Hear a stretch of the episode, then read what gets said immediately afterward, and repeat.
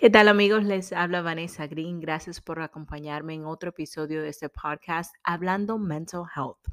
Estamos en plena fiestas navideñas. Eh, muchas personas están celebrando, muchas personas ya se están reuniendo con sus familiares y amigos. Eh, estamos todavía durante una pandemia, pero hay muchas personas que ya eh, están explorando este nuevo mundo en el cual vivimos ya sea vacunados, ya sea que no sean vacunados, simplemente estamos enfrentando esto como mejor podamos. Sin embargo, hay muchísimas personas que las fiestas navideñas lo que hace es que lo deprime un poco más, la ansiedad comienza a, tomar control de sus vidas y también lo del duelo. Hay muchas personas que eh, están extrañando a esos seres queridos que han perdido. Eh, en fin, son muchísimas cosas que nosotros muchas veces ignoramos, no entendemos, eh, ni tan siquiera sabemos que la otra persona está pasando por eso.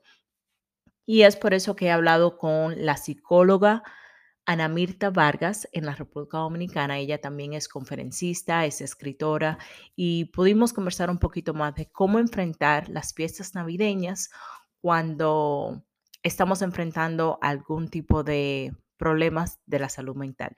Escuchemos la entrevista. La salud mental es una de las áreas más desatendidas de la salud pública. Cerca de mil millones de personas viven con un trastorno mental y una persona se suicida cada 40 segundos, según las estadísticas de la Organización Mundial de la Salud. Este año, con el COVID-19, con esta pandemia que hemos tenido que enfrentar, esto, sin lugar a dudas, está teniendo repercusiones adicionales en el área de la salud mental de las personas.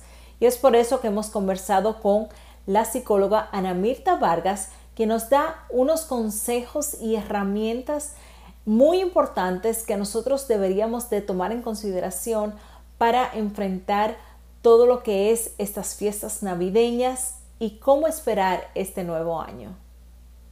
Oh, pues ¿Cómo estás? Contenta de estar aquí contigo y todas las personas que, te siguen y siguen este espacio tan maravilloso porque trata de educar. Realmente la gente debería de lidiar con la felicidad que propone la Navidad y no hay necesidad de sentirse culpable, todo lo contrario. O sea, las personas eh, deben de, es, este, de, hacer como una revisión, eh, hacer eh, ver lo que es el significado, o sea, buscar una esencia distinta. O sea, justamente ahora que es un tiempo de pandemia y que se nos ha obligado a estar con nosotros mismos, este más que una buena oportunidad para hacer eh, y retomar lo que es eh, la esencia del nacimiento del Cristo. Hay veces que he pensado que el que menos se entera de, de qué se celebra es el Cristo, Jesús que es lo que se está celebrando, ¿no? Es el nacimiento del Cristo. Pero eh, en este tiempo hay muchas personas que han perdido, que hemos perdido personas allegadas y de nuestros afectos y tenemos que lidiar con el duelo, pero eso no significa que tenemos que encariñarnos y victimizarnos eh, por ello.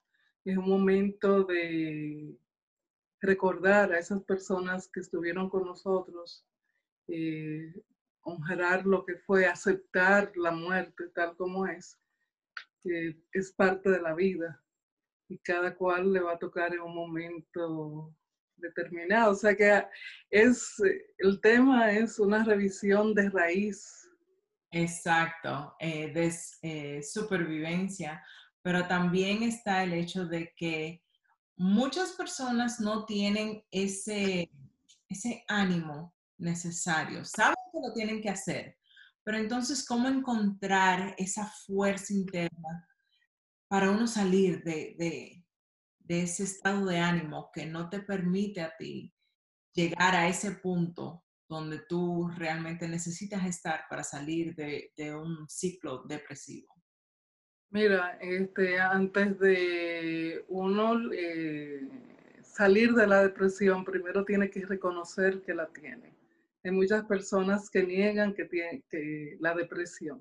Una persona que está desalineada, que tiene trastorno de sueño, que tiene trastorno o cambios en sus hábitos de alimentación, eh, alguien que no quiere recoger o organizar la casa, no tiene energía, fuerza, no se quiere levantar, no se quiere a veces ni siquiera cepillar los dientes, o sea, como mínimo, pues es una persona que puede estar eh, teniendo depresión. Y es muy común que estas depresiones eh, surjan normalmente en cualquier año y dio pie a esto que se llama, o sea, depresiones estacionarias, que son las que vienen en Navidad o en momentos en que suelen eh, tener como eh, que se junta la familia para celebrar algo, se rememoran aniversarios de con las personas que de momento uno, alguien perdió, o si estaba eh, atravesando una pérdida de algún empleo o un final de una relación amorosa. Hay muchas personas, hay muchas circunstancias que no solamente es la muerte por la cual una persona puede sentirse deprimida en este momento. O sea, tiene una persona primero que reconocer que dónde está, y lo ideal sería que se hiciera acompañar de un terapeuta. O sea, que, que vaya la persona indicada, porque hay veces que acudimos al vecino o nos descargamos en un bus o en el tren. Bueno, allá en, en, Estados Unidos no se da tan tanto como, como aquí, o sea, aquí los, las guaguas los carros públicos, la gente se, se desborda. Se desborda como si fueran compadres, ¿no? Entonces, las respuestas no necesariamente son las adecuadas. De hecho, hay veces que alguien muere y los comentarios de las personas, lejos de ayudar, eh, más bien pueden desayudar a que una persona pues salga del momento en que, está. Entonces, es ideal que la persona se haga acompañar de un terapeuta. Hoy en día hay muchas líneas que producto de la pandemia, o sea, que son gratuitas en el área de psicología y están en línea y personas que también, profesionales que no son gratuitos, pero también están atendiendo desde la casa, pues eh, eh, hacen a la persona más, eh, tener más acceso a ellas, a tener una, una buena terapia.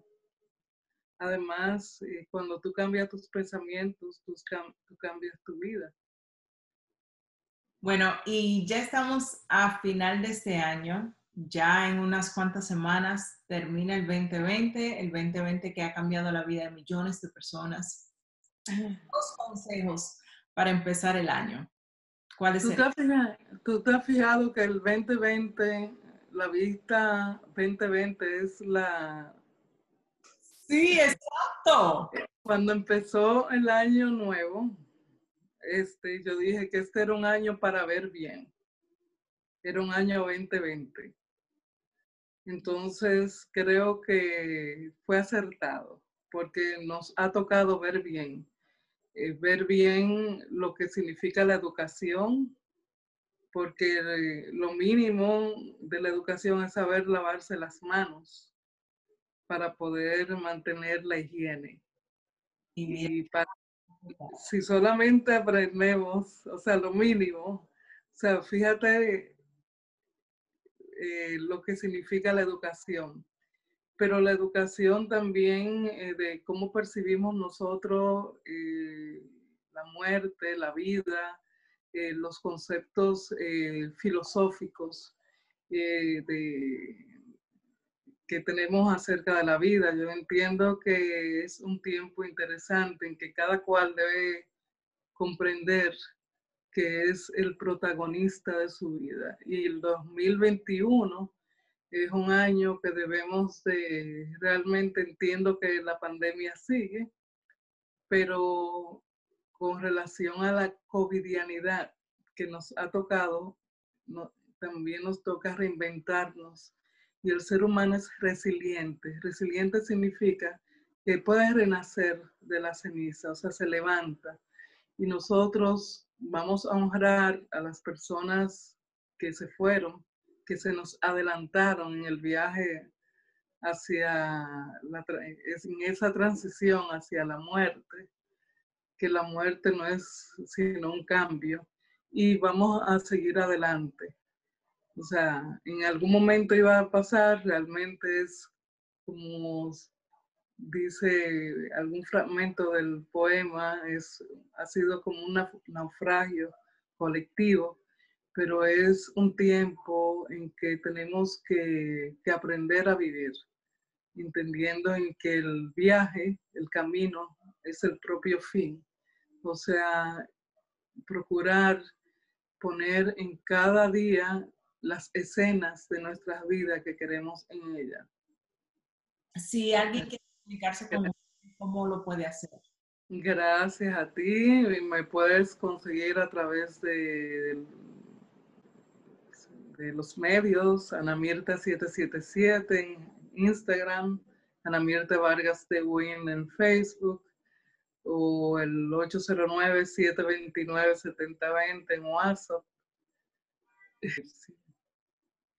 Mil gracias, de verdad que sí. Espero que pase un feliz final de año. Que así sea, Vanessa, y feliz año, bendiciones, buena salud, sobre todo buena salud. Gracias, amén. Igual usted.